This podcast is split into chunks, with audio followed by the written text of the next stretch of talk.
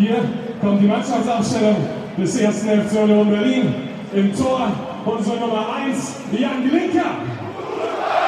Mit der Nummer 5, Christian Stuff. Mit der Nummer 7, Patrick Kohlmann. Unser Mannschaftskapitän heute, unsere Nummer 8, Magyuga Mohani.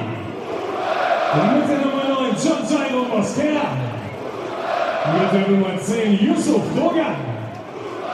Mit der Nummer 15, Daniel Göllers. Mit der Nummer 17, Thorsten Matuschka. Mit der Nummer 22, Karim Benyamina. Mit der Nummer 24, Michael Benden. Und mit der Nummer 29, Michael Parensen. Auf der Bank heute mit der Nummer 13, Ersatztorwart Christoph Hacker. Unsere Nummer 4, Marco Gebhardt. Die Nummer 6 wieder im Kader nach langer Pause, Bernd Raub. Mit der Nummer 11, einer, der sich ein bisschen Sorgen macht. Er kriegt viel auf die Socken, er hat ein paar Mal nicht glücklich ausgesehen in dieser Saison. Aber was ihm richtig wehtut, ist, wenn er am Zaun von den eigenen Leuten dafür was um die Ohren kriegt. Er hängt sich richtig rein, er versucht alles, er versucht es für unsere Mannschaft. Es ist unsere Nummer 11, Kenan Schein. Mit der Nummer 16, Christoph Menz. Und mit der Nummer 18, Daniel Schulz. Und auch er wieder im Kader, unsere Nummer 28, Sergo Bira. Unser Trainer heißt Uwe Neuhaus. Auf geht's und niemals vergessen!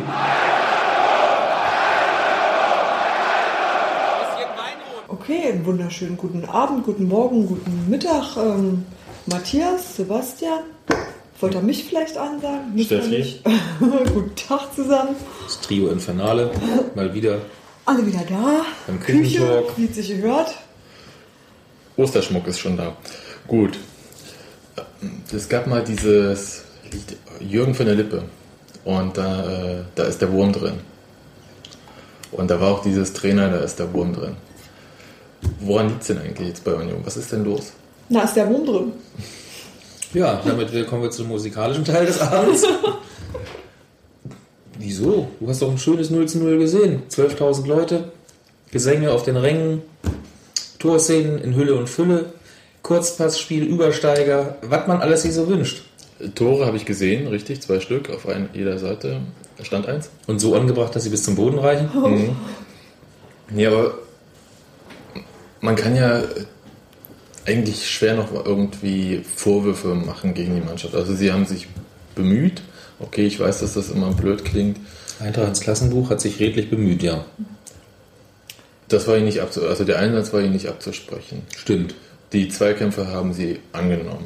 Sie haben hinten wenig zugelassen, was aber auch daran lag, dass von Aachen auch nicht besonders viel kam.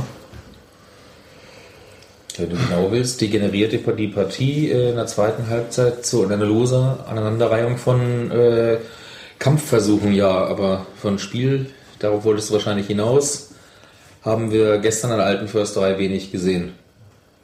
Und jetzt, Zitat Erik Meyer, mir tut die Heimmannschaft leid, die hier ihre Spiele austragen muss.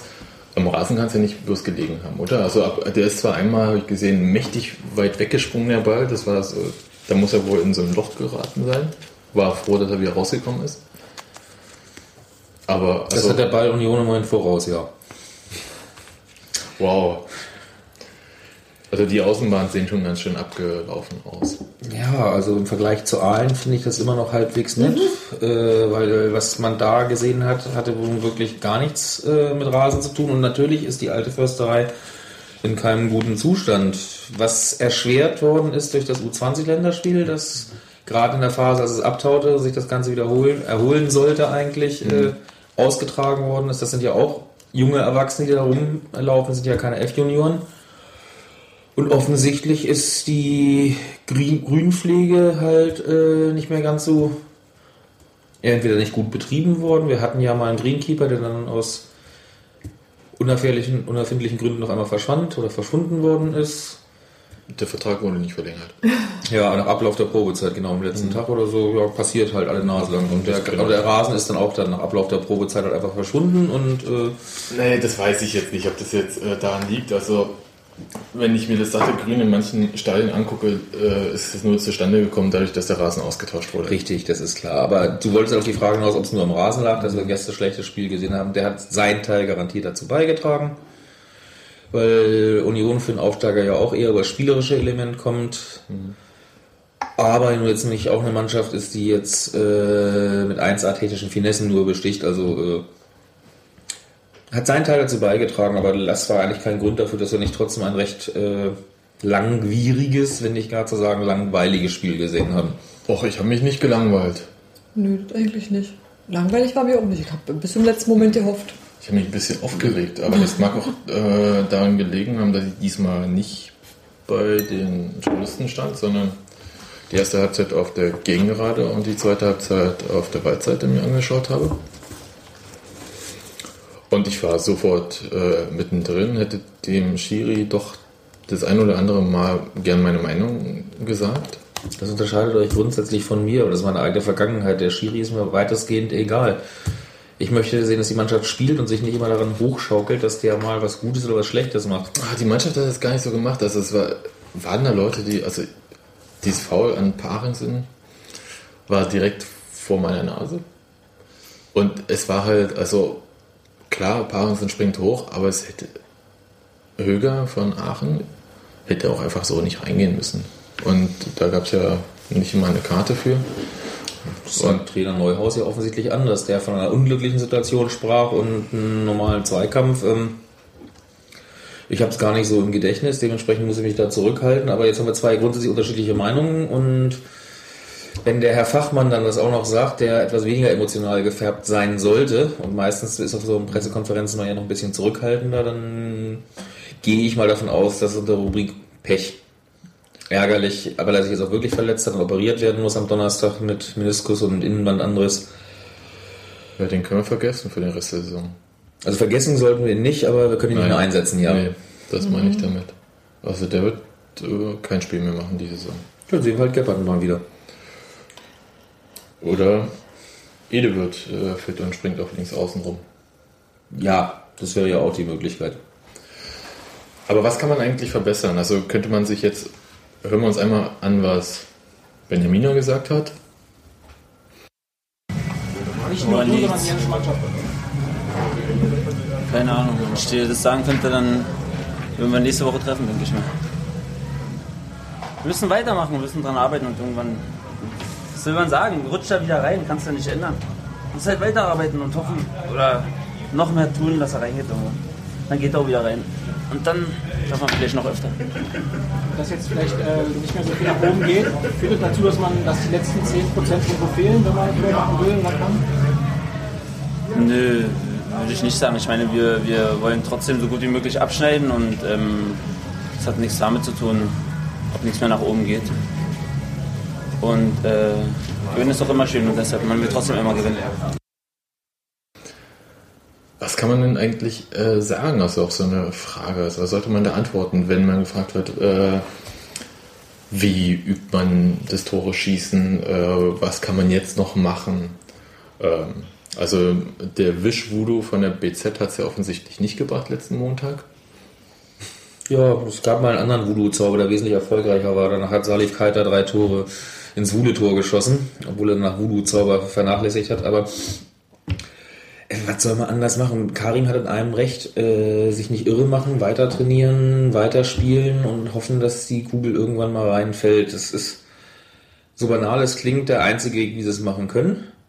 Erzwingen kannst du es nicht, du kannst es nur durch deine Spielanlage so forcieren, dass du halt das Spiel so beherrscht, dass du mehr Chancen kriegst und dann musst du mal vielleicht ein bisschen Glück haben oder auch einen unberechtigten Elfer, dass dann einer den Stürmer mal wieder trifft und dann eventuell dadurch auf einmal Fortuna ein Einsehen hat. Also, wobei ich jetzt nicht die Düsseldorfer meine. Ne? Phrasenschwein, ich weiß es auch nicht, du kannst ihnen keinen Vorwurf machen, die setzen sich ein, aber wenn seit Wochen das nicht hinhaut, mit unserem Stoßstürmer, unserem besten Torschützen zusammen mit Matuschka, mit Mosquera, dann vielleicht noch mit Shahin und Karim versuchen. Vielleicht ergänzen die sich besser. Wir hatten ja gestern im Prinzip unsere Drittliga-Elf aus der Hinrunde bis auf Mosquera. Und auch da hat ja keiner irgendwo gesagt, dass er jetzt gibt mehr Sicherheit oder mehr Nachteil oder sonst was, sondern haben ja alle betont, wir sind ein Team, wir müssen zusammenstehen und das irgendwie durchkriegen. Fakt ist einfach, dass die Jungs nicht treffen. Seit, glaube ich, jetzt 840 Minuten kein Stürmertor mehr, also seit dem 1-0 gegen Oberhausen. Nach der Bildrechnung waren es über 1000 Minuten.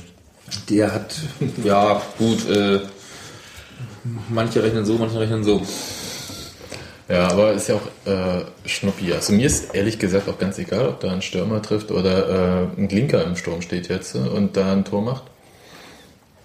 Weil gestern hatte ich so das Gefühl, wäre ein Tor gefallen, dann wäre auch hinterher noch ordentlich was gegangen irgendwie. Weil man merkt denen halt, wie blockiert sie sind. Das war die eine Szene, als Benden plötzlich im Strafraum ist und alle schon eigentlich den Torschrei auf den Lippen haben. Sie sehen halt, es ist frei. Ich stand ja hinterm Tor dann.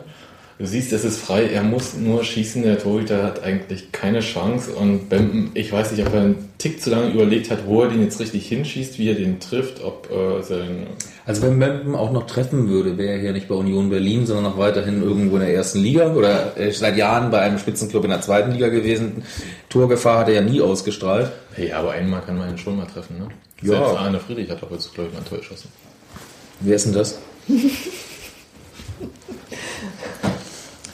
Ja, gestern hat Arne Friedrich auch nicht getroffen. 5 Tore von Hertha und kein einziges von Arne Friedrich. Ich weiß nicht, welchen Vorwurf... zukünftigen Arbeitgeber. Wenn Hertha drin bleibt, nicht. Gut, aber es ist, glaube ich, wirklich das fehlende Erfolgserlebnis. Und das kann man sich auch meiner Meinung nach gar nicht im Training holen oder so, sondern das muss im Spiel kommen. Aber fehlende Erfolgserlebnis, wir haben in der Rückrunde 2 Spiele zu Hause gewonnen.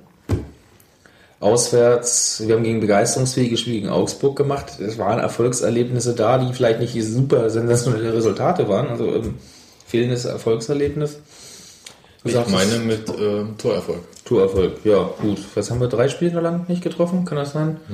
0-0 zu Hause gegen Fürth, 0-1 gegen Duisburg. Was war da noch? Na, jetzt ist 0-0 gegen Aachen. Das sind schon 3. Da fehlt, glaube ich, sogar noch 1, oder? Müsste man jetzt nachgucken. Aber in Aalen haben wir 2 Tore geschossen, hat 2 nicht gebracht. Ja, 1 zählte ja. Eine 3 haben wir da geschossen, 1 zählte nicht. Naja, also weiter trainieren. Irgendwann fällt die Murmel rein. Vielleicht nächste Woche in Frankfurt. Hat der Trainer eigentlich gesagt, ob man den Klassenerhalt perfekt machen könnte nächste Woche in Frankfurt? Nee, ne? Hat er nicht so gesagt. Hat er nicht, weil er redet ja mal von den 40 Punkten. Das wären dann erst 39. Richtig, also ich sehe uns auch kommen, mal ketzerisch zu sein. Wir holen noch gepflegt 3 Heimunentschieden mit 0-0, haben dann 39 Punkte. Und haben das Klassenziel exorbitant verfehlt. Ja, da könnt ihr aber dann mal ordentlich drauf einrechnen, ne? Ja, 40 Punkte sollten es sein. Nee, aber mal jetzt Scherz beiseite. Ist Frankfurt eigentlich noch die Mannschaft, die es auf Abstand zu halten gilt? Ich glaube, wir müssen eigentlich keinen auf Abstand halten, wenn wir endlich mal 1 oder 2 Spiele gewinnen. Aber wenn du 2 Spiele gewinnst, ist da nichts mit Abstand. Das geht nicht gegen den Abstieg, wenn sie jetzt ganz normal sich mal am Riemen reißen und irgendwo... Und jetzt kommen wir wieder zum Charlottenburger Nachbarn, der gestern 5-1 sensationell gewonnen hatte, wo für ihre Verhältnisse Fußball von anderen Sternen gespielt haben, wo keiner damit gerechnet hat. Also irgendwo mal ein Ding, womit keiner mit rechnet und nicht nach dem Motto gegen Aachen, jetzt müssen wir es schaffen. In Aalen, jetzt müssen wir es schaffen. Gegen Duisburg, ja, da könnten wir es eigentlich auch schaffen. Es ist ja immer diese Grundstimmung da, die sind schaffbar und ist dann nachher nicht geschafft. Also mal irgendwo da, wo keiner mit rechnet und dann ist die Saison auch ordnungsgemäß so abgeschlossen, dass du in den restlichen Spielen Spaß haben kannst, dass im Kopf kein Druck entsteht, wir müssen, wir wollen und dann womöglich verkrampft. Gut. Also Pauli und Kaiserslautern. Ich habe auch an Kaiserslautern habe ich auch gedacht. St. Ja. Pauli wäre auch nett. Ich bin sogar eher für Kaiserslautern einfach so. Ist ja noch weiter weg. Das ist doch schon 1. Mai, oder? Ja, aber da gibt es einen schönen Sonntag so vom Virus hin für nur 70 €, wenn ich mal Werbung machen darf. Ja, kauft euch Karten, bestellt bis morgen oder keine übermorgen. Ahnung, frag mich nicht. Ja. Also finde ich, dass man zum Thema, das könnte man ja noch bringen, Spieleinsetzung von der DFL, dass man sich für ein Auswärtsspiel schon entscheiden muss, bevor man weiß, wann es stattfindet, finde ich schon ein bisschen kurios. Ja, da ist richtig. Aber sei froh, dass du dich dafür entscheiden kannst, bevor das stattgefunden hat, weil das traue ich denen auch zu, dass sie dann erst nach Absolvierung der Partie sagen, wann es auszutragen ist. Hätte sein müssen.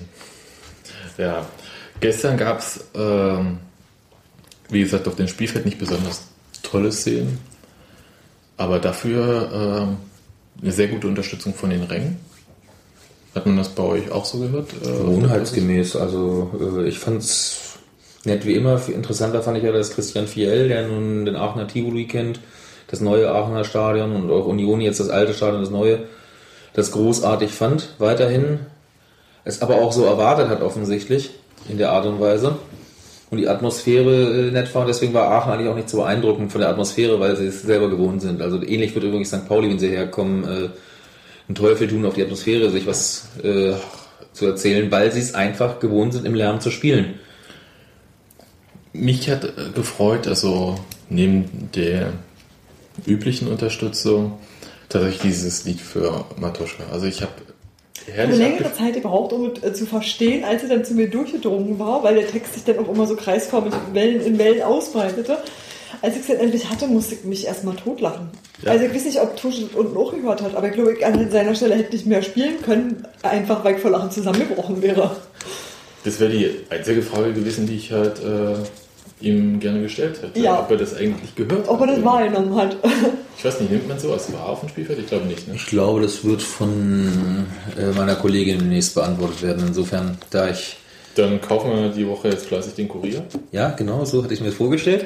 Nein, ich weiß die Antwort ernsthaft nicht, weil ich heute nicht im Dienst war und dementsprechend nicht weiß. Ich weiß nur, dass sie sich genau mit dem Thema beschäftigt hat.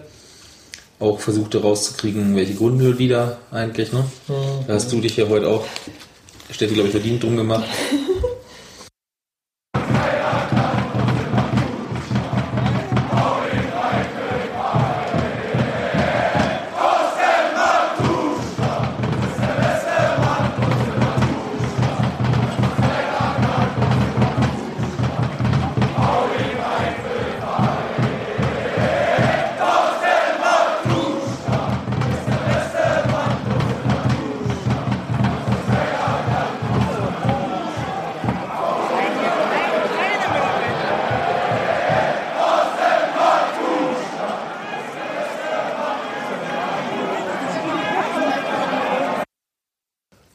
Und wir haben ja heute auch gleich wieder gelesen bei Textilvergehen, dass einige Leute das gar nicht so schick fanden. Ja, das hatte mich ein bisschen gewundert, ehrlich gesagt, weil ich fand es charmant, ich fand es witzig und es hat das Spiel irgendwie für mich abgerundet. Also ich bin mit einer positiven Grundstimmung rausgegangen, weil ich eigentlich so geschuckelt habe. Das ist so ähnlich wie der Union-Walzer. Man verlässt das Stadion so ein bisschen schunkelnd, also ziemlich relativ egal dann. Man tanzt und singt sich das Spiel dann schön.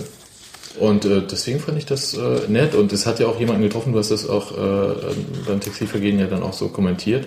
Es hat ja auch jemanden getroffen, der dem Verein seit der 4. Liga treu ist. Also auch der auch sehr mannschaftsdienlich ist, der sich auch zurückstellt und so. Und es war jetzt nicht irgendwie so ein Party. Zumindest als Ohrwurmcharakter. Der Kollege Toblak, eigentlich Eismann-Reporter, hatte, nachdem er heute die Melodie im Kopf hatte, die ganze Zeit das nicht mehr rausbekommen. Geht mir ähnlich. Ist ganz furchtbar, verfolgt mich noch im Schlaf. Er bedankte sich den ganzen Tag drüber, dass er nichts anderes mehr denken konnte und es vor sich hinsummte. Und die Leute, die sich aufregten über Heldenverehrung, du hast vorhin gerade ein schönes Beispiel noch erwähnt, dass das doch nicht so unüblich ist bei Union, wie es im ersten Moment zu sein scheint. Ja, na, Okeke kennt jeder, ne? Okeke, ja. Oh... Dann Ingo Ambal, Ole Ole. Es gab für Paczynski, Paulo Pace schieb ihn rein. Es gab Glinka in den Sturm, hatten wir auch schon. Ja, aber das ist ja mehr so ein Skandieren, ne? Glinka in den Sturm, oder? Ja. Oder würdest du das eher als Lied bezeichnen? Das ist aber es ist halt die Sache mit, du nimmst dir einen Spieler raus und hast gerade einen lustigen, einen charmanten, in irgendeiner Weise persönlichen Text und... das kriegt er dann zu hören. Das ist auch nicht so, dass das jede Woche gemacht wird oder so, sondern einfach in einem Moment, wo das gerade passt, aus welchen Gründen auch immer.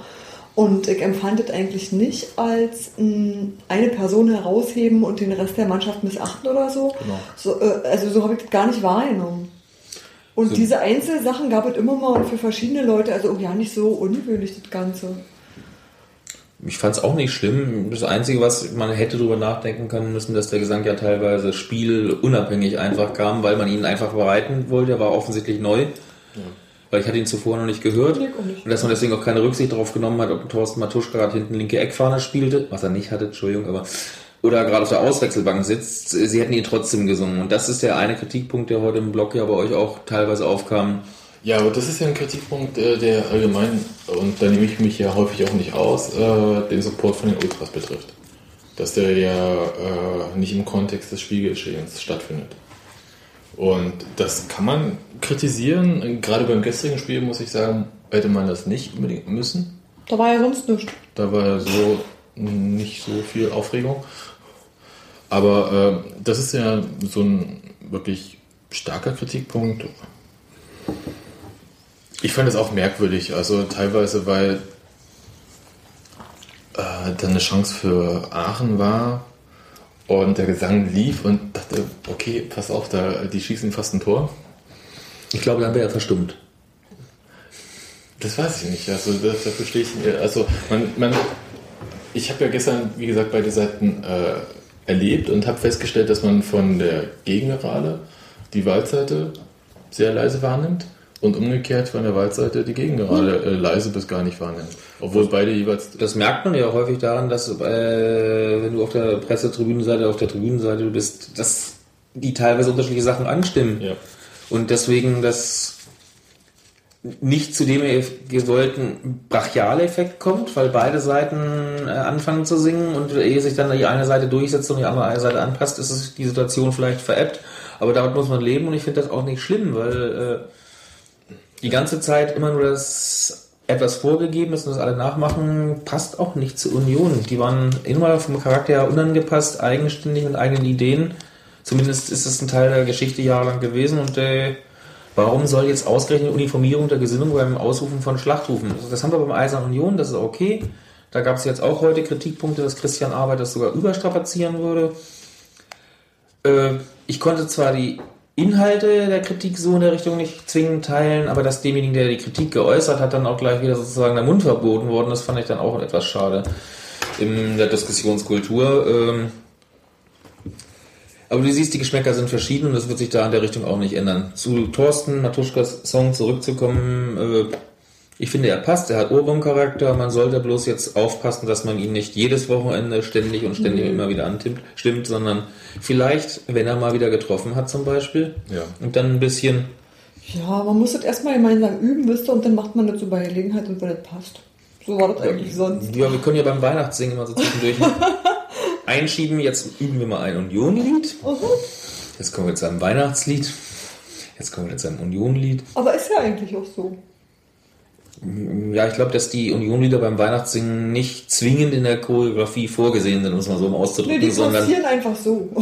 Ja, zeitweise Niederschlag, genau. Mal zu einem ernsten Thema. Letzte Woche hat Kölmel das Darlehen verlängert. Richtig, sehr positiv. War aber auch nicht anders zu erwarten, wenn man ganz ehrlich ist. Zu erwarten. Nicht zu erwarten war, dass er auf zusätzliche Zinsen verzichtet hat. Gibt es da eigentlich Gründe für? Ja, auf zusätzliche Zinsen. Sie werden die Summe genommen haben und weiter festgeschrieben haben, aber zusätzliche Zinsen verzichtet. Sie haben ja auch es sind ja im Prinzip 15 Millionen bei Köln ungefähr, 10 Millionen langfristig mit Rangrücktritt. Da haben sie irgendwo mal ein paar Jahre hochgerechnet und gesagt, so viel müssten die Zinsen sein, jetzt gießen wir die Summe zusammen, komplett und machen ab da nicht mehr weiter. Ja. Und ein ähnliches Verfahren werden sie jetzt gewählt haben. Also ich weiß jetzt nicht, da gibt der Verein, tut sich ja auch schwer, zu sagen, ob es jetzt 4,8 Millionen sind oder 5 Millionen. Wenn es 5 Millionen sind, wären da ein paar Zinsen draufgekommen, aber wahrscheinlich die Summe abzurunden, haben sie nicht so viel gemacht. Fakt ist, dass einfach bis 2025 nichts zu zahlen ist. Das heißt, keine Probleme mit der Lizenz. Es gibt keine... Nichts zu zahlen, das habe ich anders verstanden. Da hieß Tilgungsplan, erfolgsabhängig und so weiter und so fort. Ja, Rangrücktritt heißt ja immer zahlbar bei Erzielung von Gewinnen. Ja, aber die Rangrücktritt sind ja die 10 Millionen. Auch das ist jetzt im Rangrücktritt versehen, nur nicht dauerhaft befristet. So. Und auch da wäre anwendbar, wenn halt Gewinn erzielt wird, dass da eventuell vorher was getilgt wird. Wenn Union jetzt außerordentliche Überschüsse, sage ich mal, durch Erreichen des Pokal-Halbfinales oder sowas erreichen sollte, dann glaube ich schon, dass sie irgendwo einen Teil dieses Geldes dann Kölmel außerordentlich in der Tilgung zukommen lassen werden. Zu Recht. Das ist aber wichtig, ist ja, dass er eigentlich im Prinzip dem galoppierenden oder gerade Fahrt wieder aufnehmenden Gefährt sozusagen nicht die Achsen weghaut, sondern sagt, erstmal schön rollen. Und erleichtert hat das Ganze wahrscheinlich auch die Tatsache, weil er ja auch erstmals wirklich Geld verdient mit Union jährlich. Mit der über halben Million, die er von den Fernsehgeldern als Provision kriegt. Weil Bertram, ich glaube im Jahr 2002, seinerzeit die Marketingrechte komplett zurückgekauft hatte.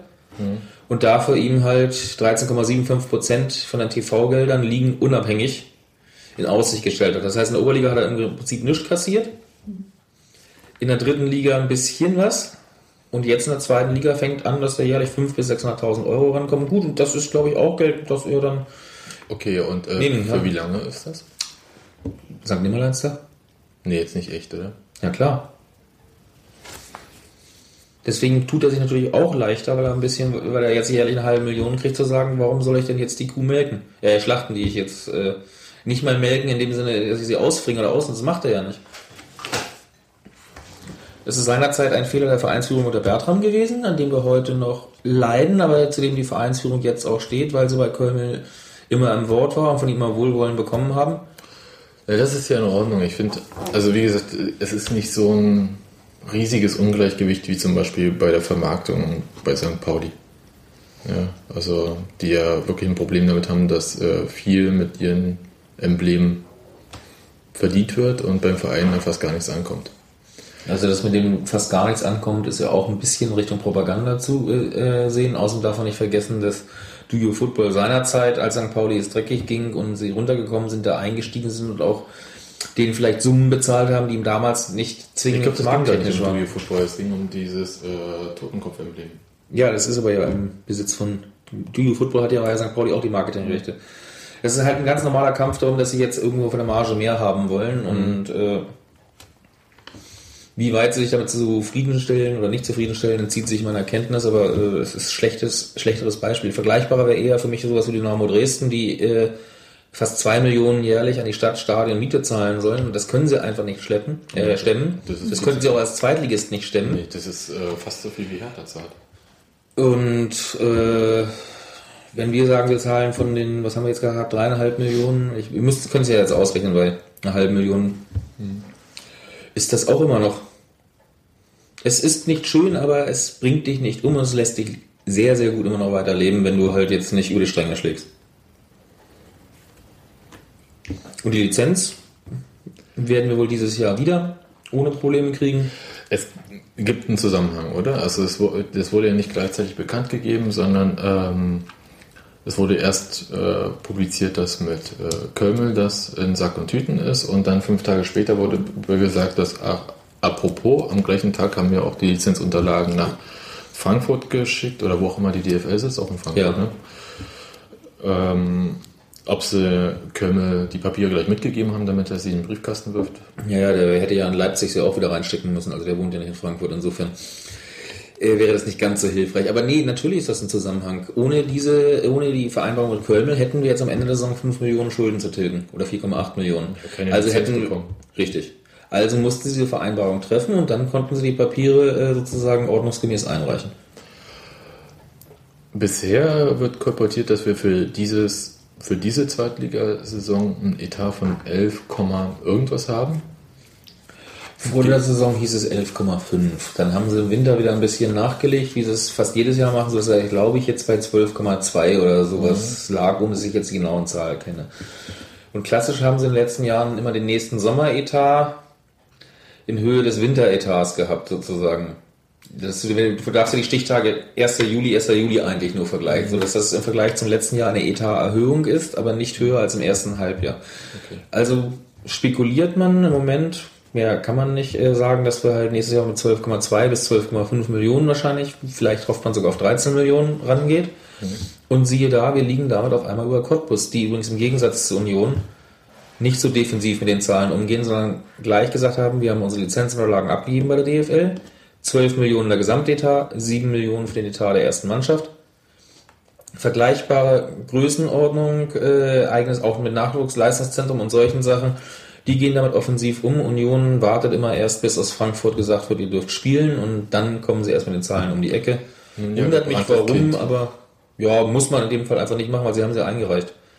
Wenn sie nicht selber an ihre Zahlen glauben, würden sie ja nicht einreichen. Und die Verhältnisse zum DFB-DFL sind ja inzwischen so gut, sonst hätten wir auch nicht ein U20-Länderspiel gekriegt, mal so schnell aus der Lameng, dass sie im Vorfeld auch wissen, ob sie die Lizenz kriegen werden oder nicht. Es ist ja kein Vabanspiel, kein Zitterspiel mehr. Ein Plus dieser Vereinsführung, die seit 2004 das Stück für Stück aufgebaut hat, muss man so sagen. Das Versteckspiel als solche ist leider auch seit 2004 ein Stück dieser Vereinsführung. Manchmal kann man auch über seinen eigenen Schatten springen. Ich meine, es stört jetzt keinen, aber ist auch nicht übermäßig witzig. Befinden wir uns mit 12,5 Millionen im Mittelfeld der zweiten Liga? Oder? Immer noch nicht. Immer noch nicht. Vor allem, da wir bei den Fernsehgeldern, wir müssen ja eigentlich darauf hoffen, dass Osnabrück nicht aufsteigt zum Beispiel. Wäre zwar sportlich interessant, aber die Fernsehgelder bemessen sich nach einer ganz komischen Rangliste, die über 4 Jahre geht. Im Einzelnen wird ein Durchschnittstabellenwert errechnet. Also müsste Heidenheim aufsteigen. Ja, wäre für unsere Finanzen tatsächlich besser. Im Moment sind wir auf Rang 13 der Zweitliga bei der Geldverteilung für die laufende Saison und haben gar keine Chance mehr, einen Platz nach oben zu klettern, egal wie gut wir den Rest der Saison noch abschneiden, weil Oberhausen als jemand, der vorher 2 Jahre zweite Liga gespielt hatte oder ein Jahr vorher hochgekommen ist, so viele Punkte sammeln konnte, dass sie einfach vor uns liegen. Die können wir nicht einholen. Wir können auch von Düsseldorf abgefangen werden. Das macht dann im Endabrechnung ungefähr 100.000 Euro aus, die du weniger kriegst aus den Fernsehgeldern. Und wenn nächstes Jahr wieder neu gerechnet wird, ist ein Verein, der schon in der zweiten Liga war, der aus Versehen mal abgestiegen ist, automatisch mit mehr Pluspunkten versehen, als jemand, der noch nie drin gestanden hat. Deswegen kriegt ja Hertha auch als Erstliga-Absteiger von den Fernsehgeldern so viel mehr ab. Oder als wahrscheinlicher Erstliga-Absteiger, müssen wir seit gestern sagen, immer noch in der Lage, einen Etat zu stemmen, wo wir sagen, huch. Ja, 42 Millionen, das ist eigentlich auch noch so eine Frage, echt jetzt oder ist das jetzt bloß aus der Hüfte geschossen? Zumindest ist das, was sie anstreben, und es gibt viele Vereine, die sagen, das streben wir an und haben das zum Zeitpunkt X, wenn sie es einreichen, nur zu 80% oder 90% unterfüttert und holen den Rest nach. Dann ist halt die Frage, wie glaubhaft haben die bislang gewirtschaftet? Nimmt der DFB das an oder kommt dann die Aufforderung, nachweisbar bis dann, oder wir glauben es nicht, sondern ihr müsst irgendwo hier einsparen. Mhm. Also sie reden von diesen Zahlen und dann gehe ich mal davon aus, dass sie den Mund nicht zu voll nehmen. Weil das würde für Hertha auch heißen, sie müssten auch wieder aufsteigen sofort. Ja, mit Sicherheit. Ja, also sonst sind sie auch tot. Der Tod weiß ich nicht, aber dann... Ja, aber 42 Millionen, das ist ja...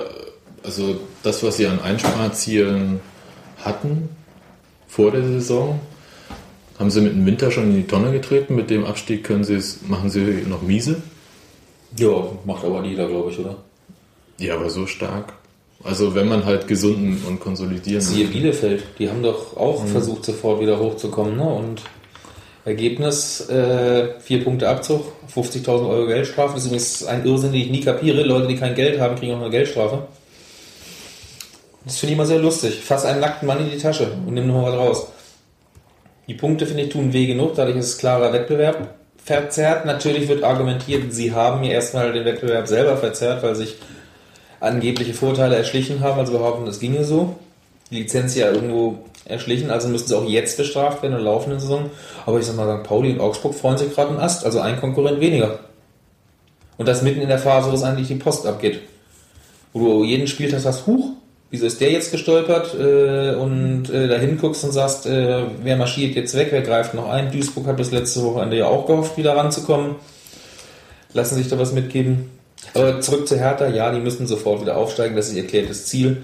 So gehen sie auch ran. Haben wir doch seinerzeit auch gemacht. Als wir abgestiegen sind aus der zweiten Liga, hieß es ja nicht nur auf Fanseite, nur ein Jahr, dann sind wir wieder da. Dass es dann halt nicht hingehauen hat, ist eine andere Geschichte. Ja, die hatten halt noch was zu erledigen. Das geht ja so... Einigen Vereinen. Ja, also gut, muss man sehen. Also ich werde jetzt in der dritten Liga einfach Heidenheim und Offenbach ein bisschen die Daumen drücken. Ja, dachte ich, ohne dass ich so weit eine Markierung. Heiden, was? 1. FC Heidenheim. Wundervoll. Ich weiß nicht mal, wo das liegt. Irgendwo im Hessischen vermute ich, ne? Pff, frag mich. Aber ich bin ja für, dass wir so mit Heidenheim, Wien, Wiesbaden und Hoffenheim eine eigene Liga gründen. Nee, Wien, Wiesbaden ist ein schönes Beispiel für wir steigen schnell mal wieder auf. Die ja kurz davor sind, in die vierte Liga abzustürzen. Ja, das ist aber auch anderen passiert, ne? Burghausen. Union. Düsseldorf hat es, glaube ich, auch. Besten unterlaufen. Ja, und St. Pauli hat auch. Naja. Also, das passiert halt mal. Die sind nicht in die vierte runter. Nee, die sind von der ersten in die dritte, ne? Ja, gut. Das passiert. Aber das ist ja das übrigens der Punkt, worauf ich nächstes Jahr gespannt bin, falls Hertha runterkommt, wie schnell sie den Fußball in der zweiten Liga annehmen. Nicht, dass ich sie nicht zutraue, eine gute Mannschaft zusammenzustellen, aber der Fußball ist ein ganz anderer. Ist ja das wirklich? Das möchte ich jetzt nochmal wissen. Also, ist die zweite Liga kampfbetonter? Die ist weniger technisch, die ist kampfbetonter. Die Ausgeglichenheit ist da größer. Du hast weniger Individualkünstler, die ein Spiel à la Robben, à la Van Nistelrooy auf einmal entscheiden. Ich sag mal, die artistische Leistung, die Van Nistelrooy beim 2-2 gegen Schalke macht, mit diesen komischen Hacken hochreiben, ich weiß nicht, welcher von unseren Spielern sich da aus Versehen das Bein gebrochen hätte bei demselben Versuch. Aber Türk hat so ein Tor geschossen, ist am Wochenende. Ja, der schwebt ja auch ständig zwischen erster und zweiter Liga rum. Für die erste zu schwach, für die zweite zu stark. Deswegen, Hertha muss eine Arthur Wichniarek festhalten. In der zweiten Liga ist er für 15 bis 17 Tore gut. Ich wollte ja noch jetzt sagen, bei Hertha, wenn du jetzt auf die Individualisten, die ein Spiel entscheiden können, die hatten sie diese Saison ja auch nicht, ne? Also insofern sind sie ja für die zweite Liga gerüstet. Aber das ist jetzt hämisch und das muss man auch nicht weiter kommentieren. Das gerade aus deinem Mund, der seit Wochen bei Twitter hier jeglichen, der nur irgendwo wagt, einen Witz über Hertha zu machen, böse über die 140 Zeichen fährst. Also fällt auf? Fällt auf, selbst mir. Und ich lese dich eigentlich nicht. Dafür antwortest du recht häufig drauf. Gut. Aber damit sind wir durch. Sind wir durch? Damit habt ihr die Haltung von der Saison. Ja, mir erscheint, dass ihr die Saison schon abgehakt habt. So nach dem Motto, ist alles passiert und gut ist. Und ich habe ein bisschen nach hinten geguckt. Du hast heute bei deinem Blog angefangen nach dem Motto, ich frage mich, was die Presse jetzt schreiben soll. Das war nicht ich. Ach, warst nicht mal du. Naja, du standst ja auch da drin, als ich die Frage gestellt. Ja, ich wollte eigentlich mit einem kleinen Rätsel anfangen. Ja, natürlich, was soll man denn schreiben? Ja, man fängt an mit einem Rätsel, Preisfrage an die Berliner. Welcher Verein in Berliner Profiligen hat aus den letzten 16 Spielen nur 2 Siege geholt? Und die Antwort ist nein, es ist nicht Hertha. Ach, da findet sich bestimmt irgendein Köhling-Verein noch. Richtig. Es ist einfach, mir geht es im Moment furchtbar an die Nerven, dass wirklich gar nichts zustande kommt. Man hampelt sich so hin und her und ich glaube, den Spielern geht das genauso an die Nerven. Aber ich möchte irgendwo in den letzten 4 Wochen, vielleicht liegt es dann am Sonnenschein, dass noch so 2, 3 nette, begeisterungsfähige Spiele sind. Und selbst wenn du gegen St. Pauli 3-5 verlierst, wird dann wahrscheinlich jeder aus dem Stadion gehen und sagen, jawohl, ja, war halt heute. Wir sehen alles schön. Hm? Aber ja, das willst du dann auch sehen. Nicht diese, ja, dass es emotionslos ist, kann man so nicht sagen. Es ist halt nur... Es tut uns nicht so doll weh. Ich habe jetzt ein bisschen geguckt, also nach der Niederlage gegen Duisburg und dem Unentschieden darauf in Fürth habe ich schon geschaut, was eigentlich da unten noch passiert und was mit dem Abstand ist, den wir nach unten haben. Und es ist halt nicht so, dass es völlig ungefährlich ist. Na, es ist nicht völlig ungefährlich, aber weitestgehend, wenn sie sich halt noch am Riemen reißen, noch 1, 2 Spiele gewinnen, dann ist sowieso alles vorbei. Ja, aber zum Gewinn muss man auch Tore schießen. Und das ist ja auch alles richtig. Und du hast natürlich recht, dass die Leute jetzt nicht dahin gehen und emotional völlig überschnappen. Was aber schon ist und was ich auf den Ring sowohl bei meinen Meckerköppen auf der Gegentribüne, aber auch hinterm Zuckertor gemerkt habe, ist, die Geduld mit Mosquera ist eindeutig am Ende. Ja. Also das ist wirklich, die Leute flippen aus. Und zwar bei ganz vielen Sachen, wo er nicht immer was dafür kann. Wo er einfach mal schlecht angespielt wird, wo der Ball vielleicht auch mal verspringt oder was auch immer, wo er mal einen Zweikampf verliert. Und du weißt, wie oft Stürmer einen Zweikampf verlieren. Die verlieren mehr, als sie gewinnen. Das zeichnet sich aus, wie sie im richtigen Moment den Schlappen dann irgendwo dann doch noch haben. Ja. Klar. Und oder da kommt eine Flanke, Mosquera will einköpfen und die Flanke kommt halt nicht auf ihn, sondern auf 2 Meter weiter rechts. Du meinst so einen Ronny-Nicol-Gedächtnis-Eckball. Ja, also es ist... Also ja, das mag gestern der Rasen auch zum Beispiel. Der hat natürlich dazu beigetragen. Ja, aber da kann der Mosquera halt auch nichts für, aber die Leute sind halt ausgeflippt. Das stimmt, Mosquera kann eigentlich auch nichts richtig machen im Augenblick. Also das ist tatsächlich so... Aber die Geduld ist zu Ende. Nicht an ihm, Das ist tatsächlich... Das war ja aber schon beim letzten Heimspiel zu beobachten. Weil es heißt ja nicht umsonst, falls nie ein Spiel aus der eigenen Mannschaft aus. Moment, ich wollte auf diesen Karim Benyamina-Gesänge nochmal. was ich ja auch bei Union sonst nicht erlebe, dass einzelne Spieler gefordert werden, wirklich. Aber du hast wahrscheinlich recht, die Geduld ist damit jetzt zu Ende und es bleibt für den Bengel jetzt nur zu hoffen, dass er im Auswärtsspiel nochmal ein Tor schießt, weil ich glaube, dann irgendwann kommt Uwe Neuhaus nicht dran vorbei. Egal wie sehr ein Typ ist, der seinem Spieler den Rücken stärkt, das hat er jetzt lang genug gemacht. Und der will selber auch hier nicht aus der Saison rausgehen mit den vorhin von mir ketzerisch gesagt 39 Punkten mit 3 Heimunentschieden noch. Er wird sich da was einfallen lassen müssen und zumal er ja noch einen fitten Schahin hat. Der auch giftig ist. Und Gebhardt wahrscheinlich auch noch ein paar Minuten spielen will. Ja, klar ist Schahin giftig. Wenn er dann auch stehen bleibt, dann hilft's auch. Er bemüht sich. Also mittlerweile kriegt er die gelben Karten für Sachen, die keine Schwalben mehr sind. Das stimmt. Leider. Aber wie gesagt, mir ist zu viel Friede, Freude, Eierkuchen. Wir haben den Klassenerhalt geschafft. Ne, den haben wir halt noch nicht geschafft. Ja, und zwar in dem Sinne, die haben ihn vorzeitig geschafft. Mhm. Den haben wir auch irgendwo vorzeitig geschafft, aber sich darauf auszuruhen, dieses ist mir dann zu viel. Mir fehlt jetzt ein wenig, wir wollen uns jetzt weiterentwickeln und wollen zeigen, dass wir nächstes Jahr hier erfrischend wieder mitspielen können. Ja, aber Matthias, liegt das nicht im Moment auch ein bisschen daran, dass wir die Mannschaft gerade nicht weiterentwickeln können, dadurch, dass wir, gelinde gesagt, eine leichte Verletzungsseuche haben? Gut, jetzt ist Paarens gekommen, aber Rau kommt zurück, Tomik, na gut, es wird auch noch dauern. Ede. Aber nicht so lange Ede, das ist nur ein Virus, das ist halt, also der wird eine Woche flach liegen maximal, das ist jetzt normal. Das wird dann auch wieder normal fit sein und so weiter. Okay, aber ich meine, das verfolgt uns schon immer, dass wir nicht im Moment keine Mannschaft haben, die wir richtig einspielen können. Okay, das ist halt so ist das. Nur auf einer Position geändert im Vergleich zur Vorwoche. Und das zwangsweise wegen der 5. gelben Karte. Also das heißt nicht einspielen, das Argument zählt nicht. Und wir gucken jetzt ja subjektiv auf unser Team und vergessen, wie oft anderen Mannschaften das auch so ging. Da hat keiner von uns dreien parat, wer gerade mit ohne 6 spielt oder ohne 7 oder wie auch immer. Ich weiß, es ist nicht wie, sondern es muss irgendwo durch diese Mannschaft nochmal einen Ruck geben und das sagt dir was Außergewöhnliches. Ich meine, ich habe so auf ein 5-0 gegen Aachen gehofft, ehrlich gesagt. Ja, nee, das ist ja vermessen. Die haben gerade letztes Jahr die Woche gegen Bielefeld super gespielt. Die haben sich die ganze Saison unter Wert verkauft. Jetzt geht's wahrscheinlich auch in die Phase, hallo, ich brauche einen neuen Vertrag. Also spiele ich mal wieder unbewusst, ich will jetzt nichts Bösartiges unterstellen, eine Runde stärker. Oder der Grashalm ist jetzt auch grün genug, dass ich den Ball darauf besser reflektieren kann. Spielt ja alles eine Rolle. Und das muss bei uns ja auch kommen. Dogan will ja auch entweder bei uns einen neuen Vertrag oder weiterspielen. Benden hat garantiert auch keine Lust, irgendwo in der 5. Liga jetzt rumzukrebeln im Westen, wenn er zurückgehen sollte, Richtung Bochum. Der war ja gestern sogar noch sehr solide. Dass er sogar im Strafraum auftauchte und nicht, also einmal richtig im Strafraum und 2 bis 3 bis 4 Mal mit schönen Flanken, mit Matuschka, wo du gesehen hast, das war das, was wir am Anfang der Saison hatten. Da war ja zu sehen, dass er was will. Und der war ja gestern einer der solidesten insgesamt. Und das erwarte ich auch von anderen Leuten dann auch. Und wenn das jeder diese 10% oder 5% mag sein, mehr bringt, dann kommt da auch das raus, wo du sagst, jawohl, 1-0 gewonnen, aber souverän gewonnen entweder, oder du ziehst mal ein Spiel dreckig und sagst, haha, was wollt ihr? Aber dreckig waren auch gestern nur die Trikots. Mhm.